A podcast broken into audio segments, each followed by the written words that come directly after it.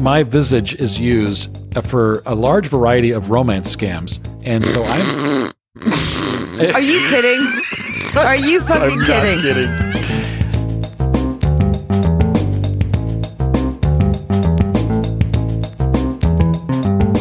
Smashing Security, Episode 220 Ransoms, Scandals, and Glitter Bombs, with Carole Theriault and Graham Cluley. Hello, hello, and welcome to Smashing Security episode 220. My name's Graham Cluley. And I'm Carole Theriault. And this week we are joined by a returning guest, but a guest returning from the mists of time. Can you believe? Almost to the minute. It is four years Pre Rona, pre Brexit, pre Trump. since we had Alex Eckelberry on the podcast. Alex, how are you? What have you been up to for the last four years? What's happened to the world? Can you make it quick? Can you make it? Nah, nothing really. You know, it's been slow. It's been slow. You know, so uh, but I, I'd love to be back on the show, and it is it is bizarre that uh, that we're at four years. I mean, almost to the day. It's it's it's, it's actually very cool. Is there anything you want to tell anybody about who you are and what you do and why they should care? Yeah, Particularly the last bit. why, why, why they should care? I, I've been told I have a good radio voice. You Um, do. Yeah, uh, but uh, so I, I look. I've worked in security for many, many years, and uh, you know, I had an antivirus uh, software company, a company called Sunbelt Software, that's now VIPRE Security. I sit on the board of a company called Malwarebytes, which is a wonderful. Product, uh, endpoint security. And, uh, you know, I was also a, an early board member of a company called KnowBe4, which is a security awareness training company. So I've done a lot of work on the board side. I also was a board member of Stop Badware, which is the originally Google back outfit to help with malware on the web. So, you know, look, I, I love security. I live it, eat it, breathe it. And, uh, I'm, I'm definitely in the mix. And you love the show, right? Well, you know, I was going to say that of all the shows I listen to, This is not one of them. So, thanks to this week's sponsors, 1Password and SailPoint. Their support helps us give you this show for free. Now, coming up on today's show, Graham, what do you got? I'm going to be sharing everyone a warning about Facebook. Okay, fresh. Uh, Alex, what about you? Oh, I want to talk about Revil, which is, you know, this ransomware as a service operation. Cool. And I'm going to be asking whether academic research should be free for all and at what cost. So, all this and much more coming up on this episode of Smashing Security.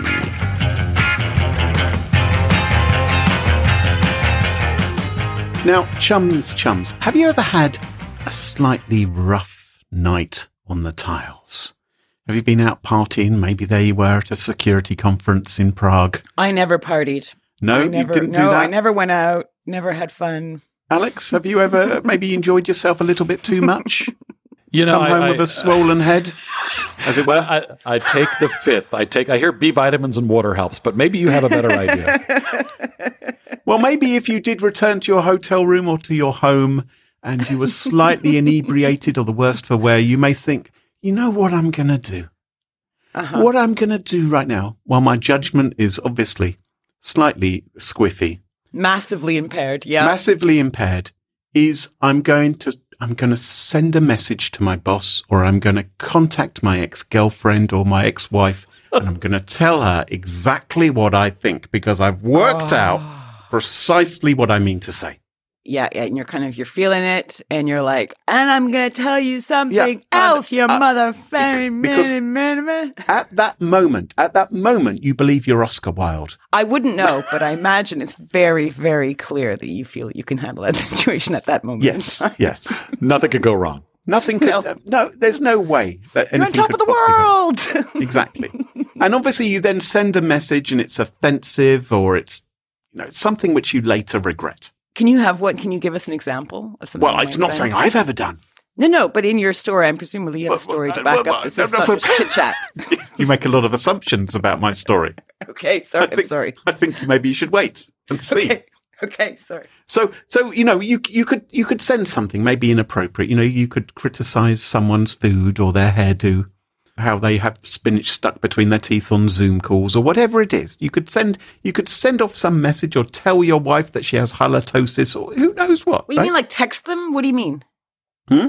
What do you mean, like tell them, text them? Well, you could send them an email maybe, or you could post a message. Maybe even worse than texting. would be if you were to publish it publicly and tag them, like uh, post it on Twitter or maybe post it on their Facebook wall and saying, you look fat in that dress. I don't know if, uh, Alex, if you've ever been accused of being a, looking a bit fat in a dress. Yeah, it, it, it, it, it kilts definitely a problem. So, word has begun to spread that there is a new way for hackers to hurt and insult Facebook users. And that's why I'm talking about this. As if it weren't painful enough carrying the stigma of being a Facebook user. It turns out that hackers can send hurtful comments to your Facebook contacts, which look like you sent them or you posted them up on their wall. But, and here's the sneaky bit, your contacts can see the messages, but you can't see what you posted. A bit So you like get, so you get a, a bit like you can't see the offence when you texted or you called up someone or left them a voicemail when you were drunk, yeah. right? Because you- you're, it's invisible to you. You can't see what's wrong with it. Well, similarly, you can't see what you've posted up on their Oh, Facebook. I see what you've Right? done there. Good analogy, Right, Graham. right. Yeah. So thousands of Facebook users are sharing this warning across the social network and asking their friends and loved ones to share it further across Facebook. Tell all your contacts that if they get an offensive or inappropriate message from you, it's not really you, which I think is a rather fantastic alibi because you've now been given free reign to say whatever the hell you like to whoever you like.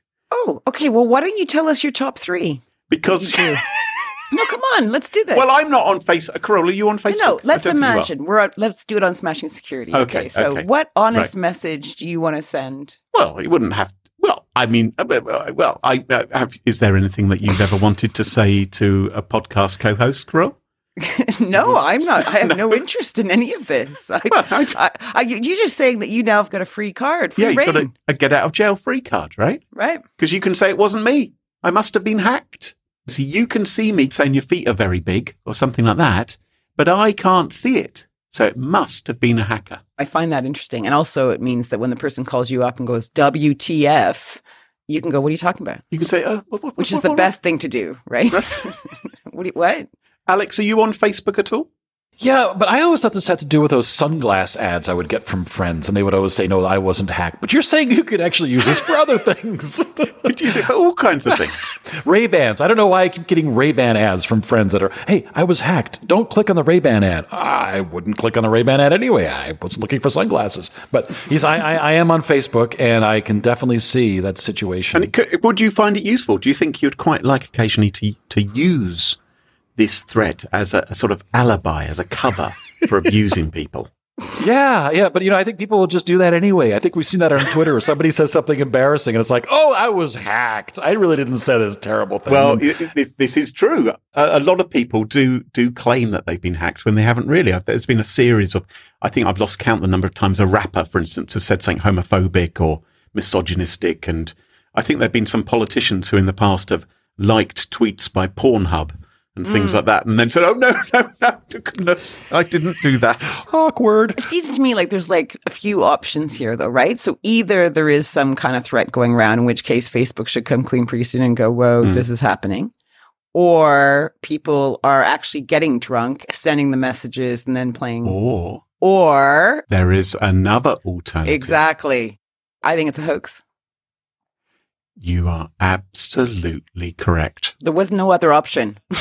The warning is entirely bogus. I've I've fooled you. Well, I almost fooled you, apart from I didn't Yep. fool you. Because pivot, Everett, it's a pivot. It's a pivot in smashing security. We're pivoting now. We're pivoting, right? Because the whole warning is absolute nonsense. People are spreading this message saying, Oh my goodness, hackers are posting messages on walls. You'll see offensive things, but it's not being sent by you and you can't see it. Facebook has now come out and said, No, no, no. This is all a load of old cobblers, right? This, this isn't actually happening. Okay, then what's the motivation? It's just for people to spread it, people to tell people of something fake. Like that's the what's I don't understand. This is the whole thing, Carole. This is the whole problem with disinformation generally, right? Is that people believe that they are being helpful to each other. That they believe, "Ah, I found something out. Mm. I, I can help my pals. I can warn them about this as well. I read a headline. I'm now an expert. Now, How many times do we see the person posting, you know, from this point forward, all my information is copyrighted by the federal code, blah, blah, blah. you go, you know, this is a hoax. Dude. Yes.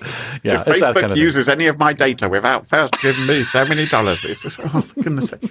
But yes, because you see Mimi, your friend Mimi posting this message, you think, well, Mimi's lovely. Yeah, I hmm. love Mimi. Right? So, and so you just you just reshare her message. Maybe you type it up yourself. Maybe you go and talk about it at your online book club. Maybe you discuss it in other places off Facebook as well, and say, "Oh, by the way, did did you know? Did you know this is going Mhm. on on Facebook?"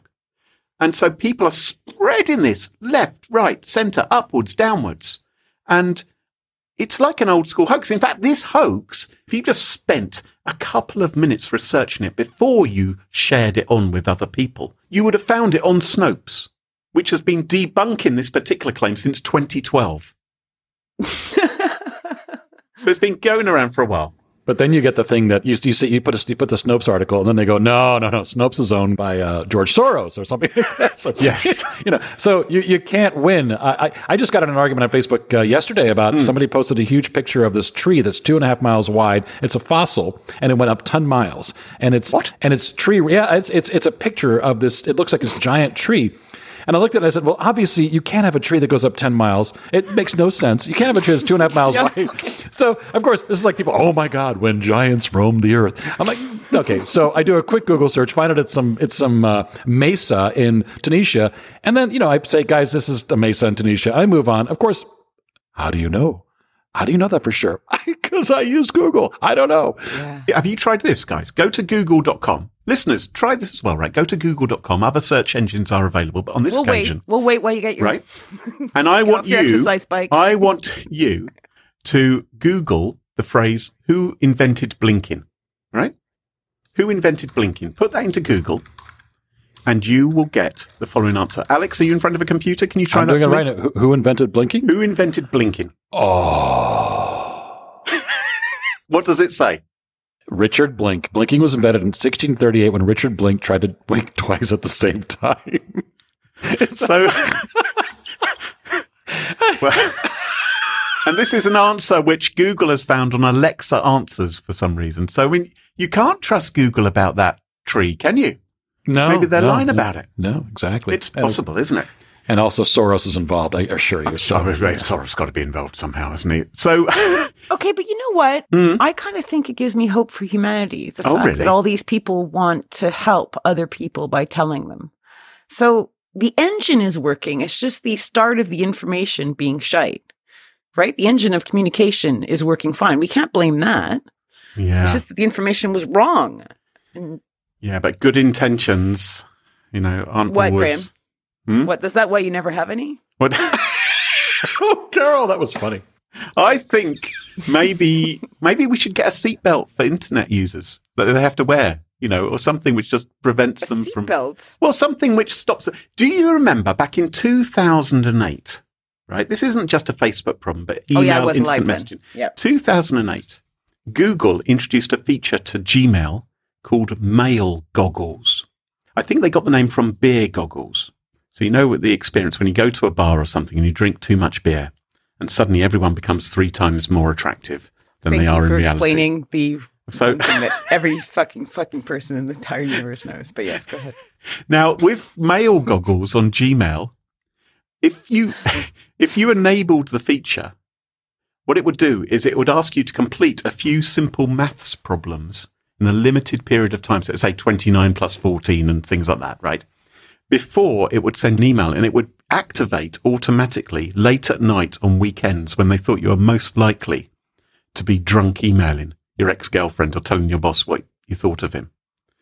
And hmm maybe that was a good idea. And maybe we should have something like that on WhatsApp and Signal and Slack and everything else, just in case people are, you know, doing things before thinking.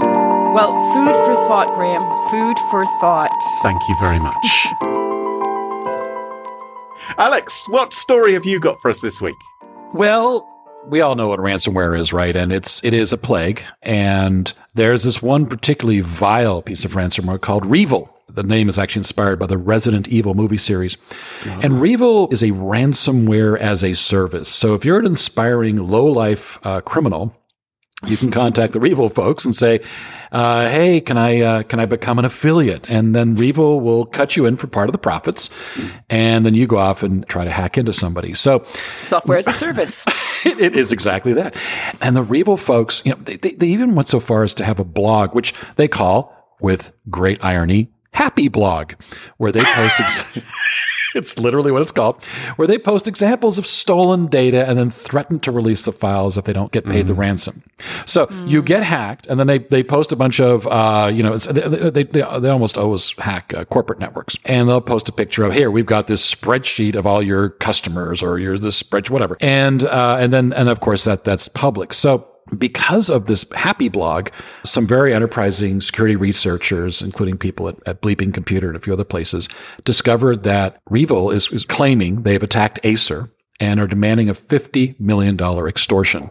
Now, they put some leaked documents allegedly from Acer, including financial spreadsheets and bank balances and that sort of thing. And there's kind of this weird back and forth, and we can, I, I guess some security researchers can kind of figure this out that the REvil folks have actually been, you know, uh, enterprising and are offering a 20% discount if they got it by March 17th, which of course has already passed.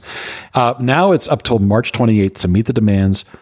And after that, it goes double a hundred million dollars. So this is, you know, this is the this is the biggest one we've seen from this group. La- I, I think last year there was one for around thirty million. This is rough. Of course, Acer has said in their defense, they've said there is an ongoing investigation, and they're not unable to comment. They haven't actually confirmed this. To their credit, this is still an ongoing situation. It's what we call a brown alert in the industry, Yeah. isn't it? It's, that's what that's what they're currently experiencing. exactly. Do you think they're going to pay? From what I can see, there is a negotiator. There's an interlocutor. Interlocutor. Going, look, 10 million, And- guys. to- Come on, 10 million. It- it's exactly that is according to this one website that was actually 10 million was proposed. oh, And- really? There yeah, you go. I yeah, could be a negotiator. Yeah. Anyone, yeah. anyone need a, yeah, I'm there. Yeah, exactly. Uh, now, and, and again, we, we don't really know much about what's what's going on back and forth. So, you know, again, uh, we, we shall see what happens, but it's certainly a heck of a story.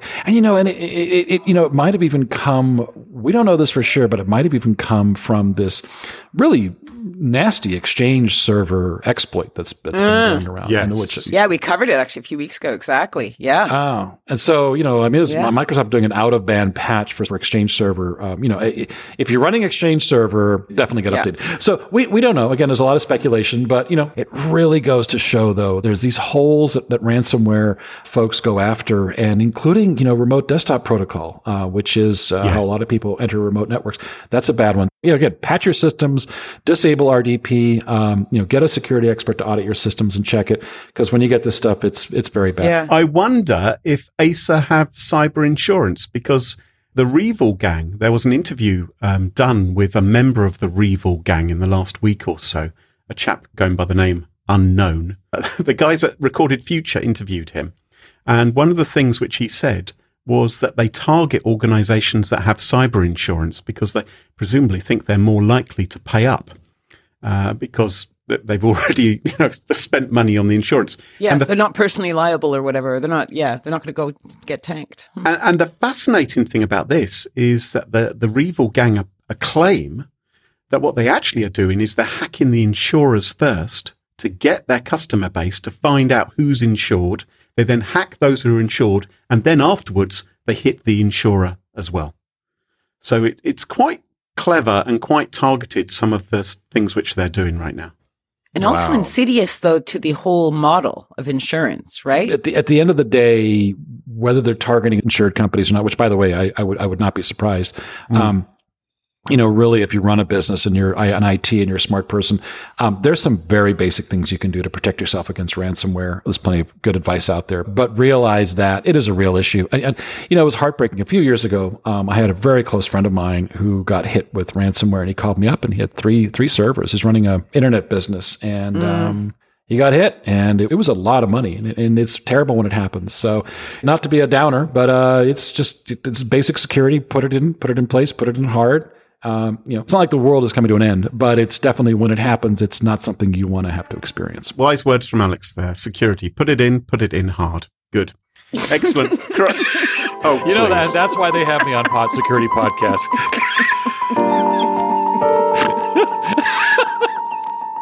Uh, Carole, what have you got for us this week? Right. So we're talking about Sci Hub. Have you guys ever even heard of that? Sci Hub. How do you spell Sci? As in, uh, Like science, like S Oh, okay. C I okay. All right. Hub. Okay. No, I haven't heard of that. Okay, perfect, perfect, perfect. So this weekend, I was like seeing these headlines. You know, police warn students to stay away from illegal and dangerous website Sci-Hub, asking IT departments to block access to Sci-Hub on networks. And I'm like, oh, this is interesting, right? So I started doing a little digging. Yeah, what is it? Okay, so Sci-Hub, created in 2011. And it's a series of website that basically gives visitors free access to published scientific papers, Oh, right. any scientific discipline. So if I published a scientific paper about, I don't my toenails or something Oh like yeah, sure, your toenails. I'm just looking at what I can see in front of me. Ew. And well, not directly. They're not on the tabletop. But anyway, but you know, it, but then other people could look that up and read about my research.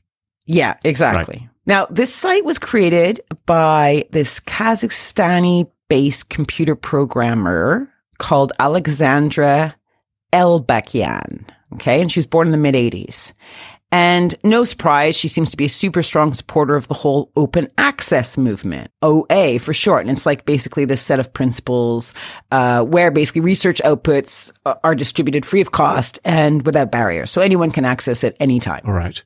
So, so okay. So, before we get into it, like, do you what do you think of that as a as a general sense? Like, do you think research should just be made available, or do you think? So I, I've actually experienced this because I'm I'm a fiend for you know reading these types of things, especially during COVID. You know, you're just you're sitting at home and you want to learn more about this. And I certainly ran into this where I would start to Google you know various epidemiological studies and that sort of thing, just to understand what we were dealing with. And of course, you do hit the uh, the, the the the paywalls.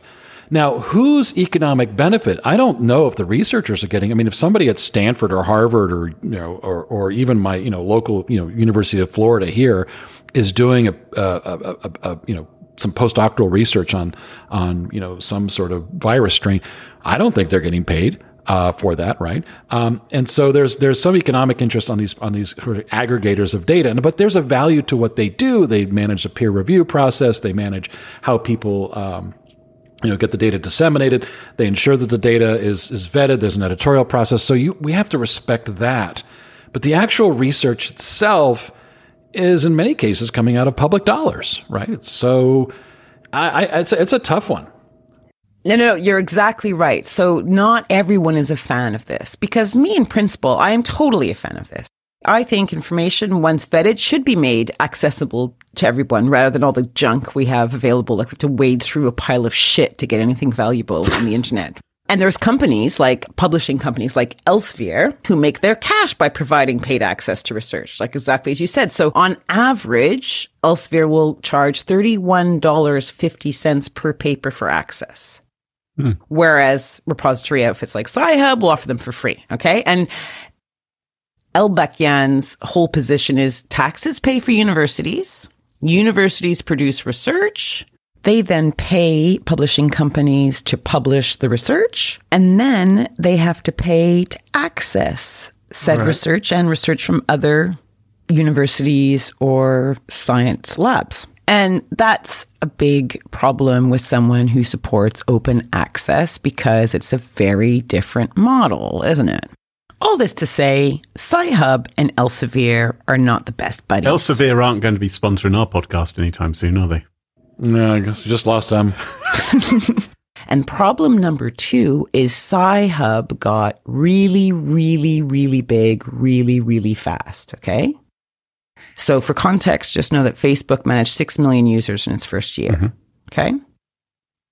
So in 2017, six years after Sci-Hub had launched, it had 70 million papers represented. That's two thirds of all published scientific research available. They just scooped them up and made them accessible. Wow. And today, it's now 80% of the current Wow. uh, available scientific Right. papers out there. Okay. Now, listen to this volume of data is roughly two and a half times the size of Wikipedia. Oh my goodness! So you can imagine why uh, many people might want to use that site. Well, exactly. If you're a student and you're doing some research and you need to learn about something, what better place than this? It's a juggernaut of a site, but there is a little issue at. Let me get to that in a sec. So she's basically saying, fuck you, academic publishers, right? I don't think you should be putting a paywall here. And she also has a ginormous amount of clout because she's got a lot of articles up there. So I was like, how, I'm, I'm sure you're wondering the same thing. Like, how did she scoop them all Yeah, up, yeah. right? They are behind paywalls. Mm-hmm. So let me tell you how it works. This is based on the scholarly kitchen. So let's say you want to learn about something. You may do a Google search and you would see Sci-Hub pop up somewhere. You would click on Sci-Hub and a CAPTCHA would show up to verify that you're not a bot, of course. Ironic, but there you go. Now, Sci-Hub works with a repository called Library Genesis or LibGen. And that is basically where all its research sits. You put a copy in, it then puts the request to LibGen. LibGen, if it has the research you're looking for, it then sends you a copy. However, if it does not have a copy in LibGen, then it uses multiple institutional access systems okay, to search across publisher platforms like Elsevier, perhaps, and others, bypassing any access control barriers. And it retrieves a copy of the item. It delivers a copy to the user who requests it, and it stores a copy in LibGen, so it's easier to serve up next time. So effectively, it's stealing the research and making it available to all. So these papers aren't necessarily hosted on Sci-Hub's own servers, but it will it will it finds a way of giving you a link where you can access them. Is that right? No. You know, no, it downloads it, gives you a copy, right? Because you've asked for it, but then it also keeps it in its libgen. So it grows every time Oh, you search for see. something new. Like basically like Google, for every search, it, it can add to, or, you know, add or use something that it already Alright. has. And during this whole process, SciHub asks for donations, which is how it makes its money. All right. Bitcoins are preferred. So you can see why Elsevier are very pissed, right? And they've been pissed for a while. So they're they're they're grabbing the credentials of maybe legitimate students and staff at a university to then use to then use the university's own search engine. So it's not really search engine. Every university has logins to these publishing firms, right? So that they can access the research. And they have authentication processes to go through in order to access that research.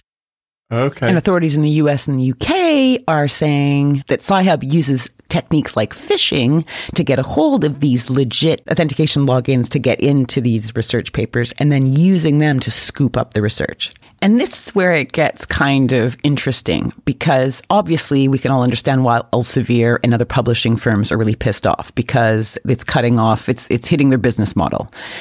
Now, of course, Elbakyan strongly denies this, right? She says that it mostly came from exploiting libraries and university subscriptions, saying that she gained access to around 400 universities that way. And she says also that many academics have offered in their login information. But, you know, uh, two and a half times the size of Wikipedia. So, well, why would anyone give their login information to Sci-Hub knowingly and consciously? A, because you want lots of people to read your frickin' paper, maybe? And they might be pissed off that it cost a fuck ton of money to access this research normally. Is that a metric fuck ton or a regular fuck ton? Big ass fuck ton. Okay. So huge brouhaha ensues, and Sci-Hub end up getting sued successfully twice by US-based publishers.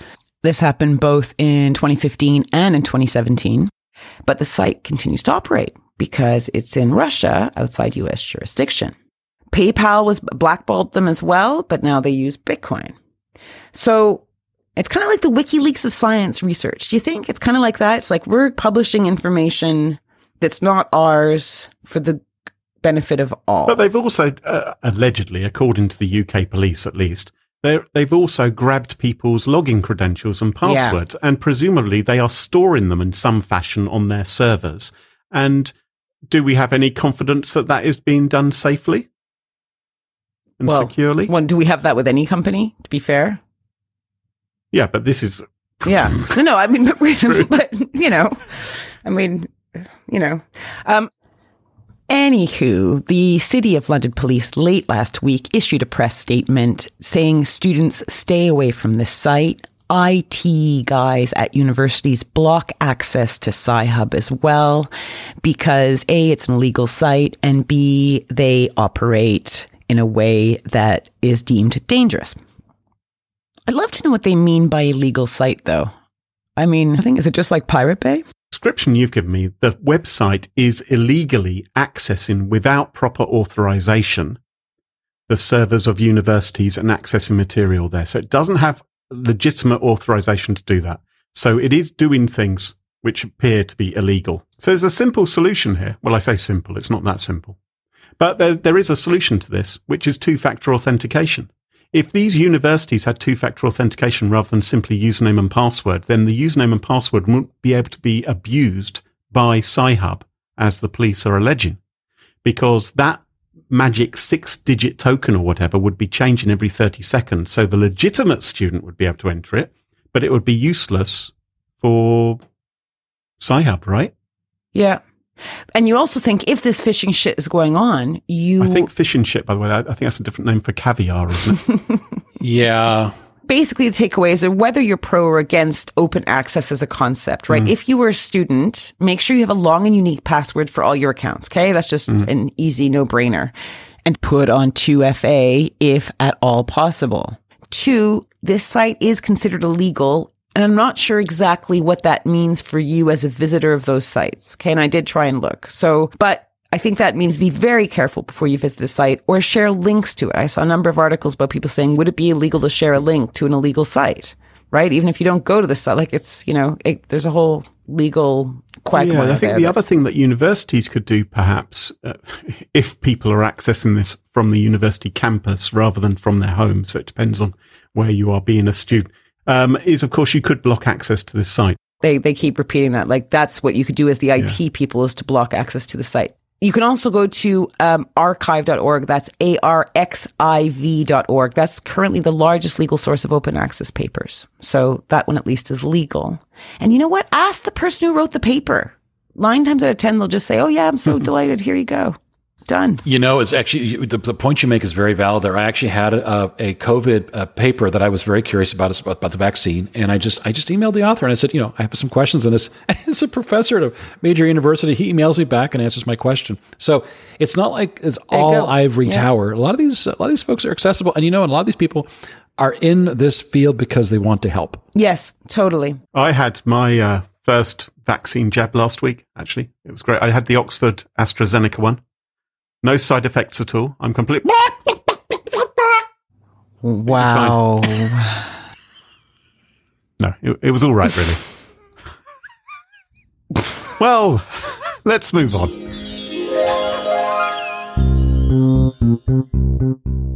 Okay, pop quiz. How do you get the highest level of privacy without sacrificing convenience? Choosing 1Password for your business. That's how. It offers end to end encryption you can count on. You get auto lock and manual lock for the 1Password app, multi factor authentication, safe autofill on secure websites, privacy cards, and loads more.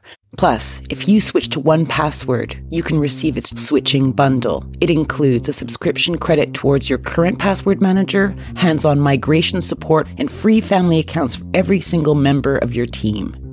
Go to smashingsecurity.com forward slash 1Password. And thanks to 1Password for sponsoring the show.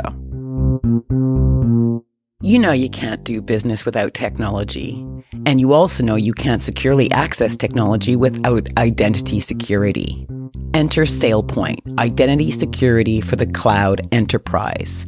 It enables access and protects businesses with automated, managed, and governed access in real time with AI enhanced visibility and controls.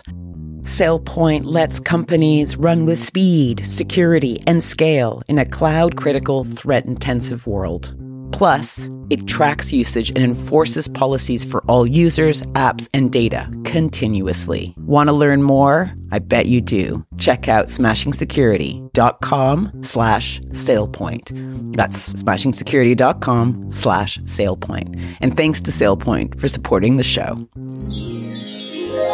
And welcome back. And you join us at our favourite part of the show, the part of the show that we like to call Pick of the Week. Pick of the week. Pick of the week.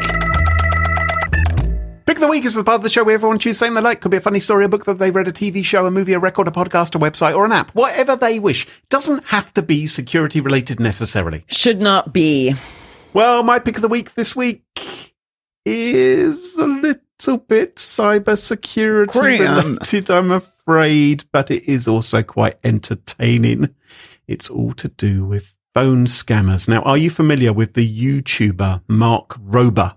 He is a YouTube star. He's got gazillions of subscribers, including my 10 year old son. Uh, he's famous for uh, making videos about obstacle courses for ninja squirrels, Mm-hmm. filling swimming pools with jelly.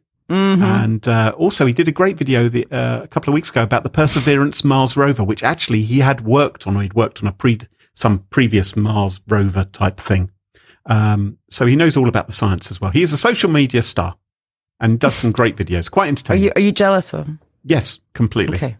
Wow. Now, one of the things he's done in the past is he has produced a glitter bomb trap, which he has uh, devised himself, contains a camera inside it, and it, it explodes with lots of glitter and it records people and even um, sprays fart smell over people who, who steal packages from people's doors. So what happens is the Amazon driver comes along, he dumps something on your porch, and then a, a criminal comes along walking down the road, an opportunist, and thinks, "Oh, I'll have that." They take it, and then he records, and th- th- these videos come out, and they're covered in glitter, so the police know who they were. Right? So he's done that in the past. So he's basically a vigilante taking the law into He's his doing own it in hands, fairly- glitter, glitterifying, glitterifying the the the, The video is The robbers. Schadenfreude. I lo- I've watched that video. It is total Schadenfreude. It's like yeah. Oh, it's So the latest video from him, which has come out in the last week, targets not these people who steal um, the actual parcels, but instead it targets phone scammers. So the people who ring up little old ladies Mm. and trick them into well, the the specific confidence trick is they ring you up, they say um, we owe you a refund for something or other, and then they trick the little old lady into believing. They've been given maybe twenty thousand dollars rather than two hundred dollars Is it always a lady, or do guys get fooled? Are they too smart? can happen to guys as well, but it, Okay, I just wanted to make sure. Yeah. but it, but it principally happens, it appears to people uh, who are elderly, who are particularly susceptible to this. So the scam is you accidentally, uh, you, you believe that you've had $20,000 put into your account because you can see it on your online bank account and the scammer has remotely accessed your computer and has changed the appearance of what's on your screen. And then the phone scammer says, Oh, I'm going to lose my job. This is disastrous but we can fix this. Can you mail me back via UPS or FedEx the difference? So please send me $19,000 or whatever it is to make up for it. Right. And people do this. People put huge amounts of money in the post. Now, what Rober did was he, he intercepted with the help of some other fantastic YouTubers who, who fight phone scammers like Jim Browning. He intercepted some of these calls, told the people who were about to be scammed about what was going to happen. And in the place of the parcel they were going to send, instead sent a parcel with a glitter bomb inside it. So it didn't have money inside it, it had a glitter bomb instead. And so And a remote camera. with a remote camera and GPS and everything else, and you love it, right? You love it. you've got it. to check out the video. It's quite entertaining. You know what? Your birthday's coming up, and uh, I'm going to give you two presents. anyway, yeah. go and check it out. Links in the show notes. Alex, what have you got as your pick of the week? I love it. I love it. Well, I mean, the and the, the scams online are They're wicked. unbelievable, and they're. I mean, I you know, there was my daughter was shopping for some some cart or some. Uh, uh, she was uh, shopping for a golf cart, uh, and and you know, there's this incredible deal on the golf cart. Of course, you contact this person, well, they want to contact you offline, and then there's all this stuff, and of course, you're you're going to end up having to send some money to somebody that you're never going to get anything for. So, be careful out there. Uh, Yeah. and you know, I, I, it's, it's a bizarre little side note. My my visage is used for a large variety of romance scams, and so I'm Are you kidding? Are you fucking I'm kidding? not kidding. uh, yeah, yeah. So I get, I get. No, but Alex, you, you, Alex, you are a good looking. You're a good looking fellow. Oh no no no! This is this is bad. No, it it it, it targets a particular woman of a certain age. Um, and- let's be honest. But I get these. I get these. I honestly, I'll joke. I get these heart wrenching, heart wrenching texts of people. This one woman, you know, emailed me said, "I'm sorry." your phone number is included? Oh, what? Hang on. Do they, do they do a reverse image search and find you? They do a reverse. They find me, and then like this one woman, she emails me. She got my she got my Gmail address for some reason, and she goes, "I'm sorry that you had to, you know, you just no longer talk to me, and you've broken up with me." And I emailed her back. I have no idea what you're talking about. Yeah, the, the scammer took her for something like you know nine thousand dollars. I mean, it, it- but it, it happens routinely, and and uh, You bastard, Alex. You bastard. I know ex- exactly. I actually apparently I adopted a woman and adopt woman's child in Indonesia. So. Yeah, yeah, yeah, yeah. No, this is this is this is real. I mean, I, I've got this happens to me l- literally on a constant basis. I think I would feel like I'd feel phantom guilt, even though it had nothing to do with me. Yeah. Just for existing 100 percent. I feel and being used. I feel That's, awful. that's and- what he and- tells Mrs. Eckelberry. Anyway. Yeah, but uh, uh, you know, I, I I I I have to blame myself for you know. Listen, obviously, I've posted pictures of myself uh, online on Facebook, so I've had to you know get my private. Are you nude in these? No. In the Speedos? In this, is it? No? no, no, this is big. Budgie smugglers? no, okay. If you, you're not sending romantic Fabio like pictures of you like in the, you know, like Tarzan uh, get up or something. Yeah, yeah, no, that was that was definitely when I was in my twenties, and those pictures, uh, you know, Maybe it's like the Garry Kasparov photo shoot in Playboy. Maybe it's like that. They're all at it. The hairy shoulders. Garry Kasparov had a photo shoot in Facebook and in in, in Playboy. Yeah. Yeah. Yeah. He was on our show recently. And, uh, yeah. Okay, well, that's something I- something I needed to really didn't need to know, but thank you.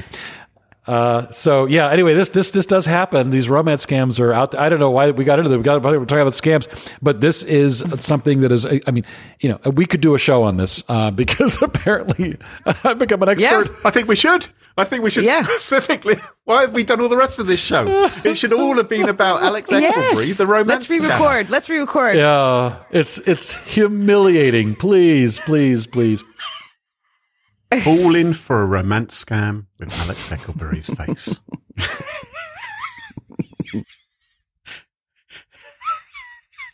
Carole, what's your pick of the week? Okay, well, mine is definitely not security related. My pick of the week is a new Netflix show mm. that I Oh, know yes. you've watched, Graham. I know you know what this is, and I know, yeah, you've got some issues. So it's called Oh. The One, Yes. and it has a very similar premise to the Amazon show, which I reviewed a few weeks ago, and I can't remember the name of. now. Soulmates. Soulmates, exactly. Similar to that one. Uh, but a little bit different. So this one's like, uh, love and lies kind of spiral out of control where when this DNA researcher discovers a way to find the perfect love, like the one true love, and then creates this bold new matchmaking service. So that's like the premise as you open, right?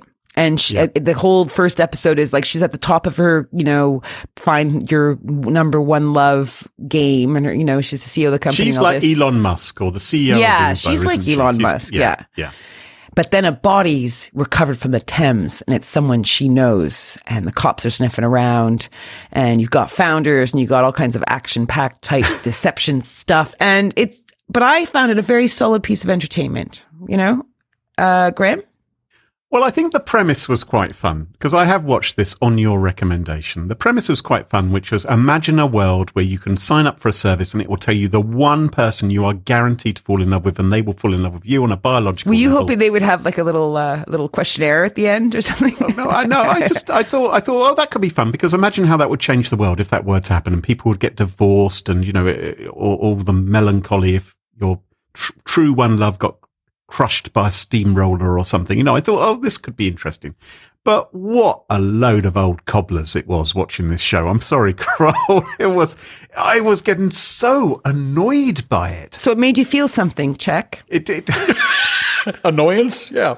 well, what anything, anything at this point. I seem to remember I was halfway through episode two when I texted you and I said, Does this get any better? Is it worth watching anymore? And you said, Oh, yes, there's going to be twists and turns. And so I watched all ruddy eight episodes. Yeah. And I. Uh, okay, I don't want to be, I don't want to slag off your pick of the week. Oh, well, no, you haven't done that yet. No. but I, it wasn't for me. It wasn't for me. I have to say, I found some of the plotting absolutely ridiculous, and it, I was just This spent from a lot of- Doctor Who. I spend a, fan. I spent a lot of my time just going. That wouldn't happen. That this is From a Doctor Who fan. Yeah, but Doctor Who's different. That's about time travel, which Yeah. we know occurs. You get garbage cans turned upside down coming after you. and like, that could happen. how dare That could happen. The plunger is coming at you. The whisk. Oh no, not the whisk. Okay. Anyway, I thought it was great. She has excellent clothing. If nothing else, guys, watch Oh, for the this- stylish, stylish, stylish Rebecca Webb. Um, and I thought it was great. And uh, you know, Graham, you Graham can, can we watch it together? Look at the dresses and stuff. it's on Netflix. It's called the one Choose Your Side, Grammar Crawl. yeah. That's all I can say. you- they'll quit after episode two. I'm sure of it. It's not. Yeah, worth- well, Well, for them, I- I- you good know, for them. if you're going to throw out a movie, I'm just going to throw out one. I'm going to say Afterlife with Ricky Gervais is delightful. oh yes. Oh, yes. I've not watched all of Is So- it good? Oh, it's so delightful. It's just delightful. Okay. Very, very, a lot, a lot of heart. Mm. Good show. Well, on that note, we've just about wrapped it up for this week. Alex, I'm sure lots of our listeners would love to follow you online, maybe get into a romantic relationship with you. Get a, send a Get your phone number. Five five five. At at Alex Eck at Alex Eck on Twitter. So uh, at Alex Eck. Oh, okay. Fantastic. And you can follow us on Twitter at Smash Insecurity, no G, Twitter and last have G. And we're also on Reddit. Just look for the Smashing Security subreddit. And don't forget to ensure you never miss another episode, follow Smashing Security in your favorite podcast app. And if you want to do something for the show, sure, you could become a patron, but you know, hey, that's going to cost some money. Maybe just tell your friends about Smashing Security. Spread the word. That's one of the best ways in which you can help us. But hey, listen, you already help us by listening to the show. Special thanks go out to 1Password and SailPoint, as well to all our Patreon supporters. All these people help make this show free for all. For additional information on any of the stories we've covered here, sponsorship details, and the entire back catalog of 219 episodes, check out smashingsecurity.com. Until next time, cheerio. Bye bye. Bye!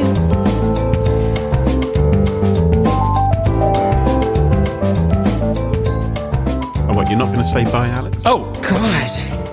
It's just okay. a bit antisocial. bye. it's just a bit. Well, it's always hard when you're in someone else's podcast and you don't always know the rules. So you kind of Yeah. just, I, I don't know. We're just teasing you. We're teasing. okay, so bye, Bye bye. bye. What is it? Okay, take two, take three. Bye, bye, bye. You can see me on the internet. Photos.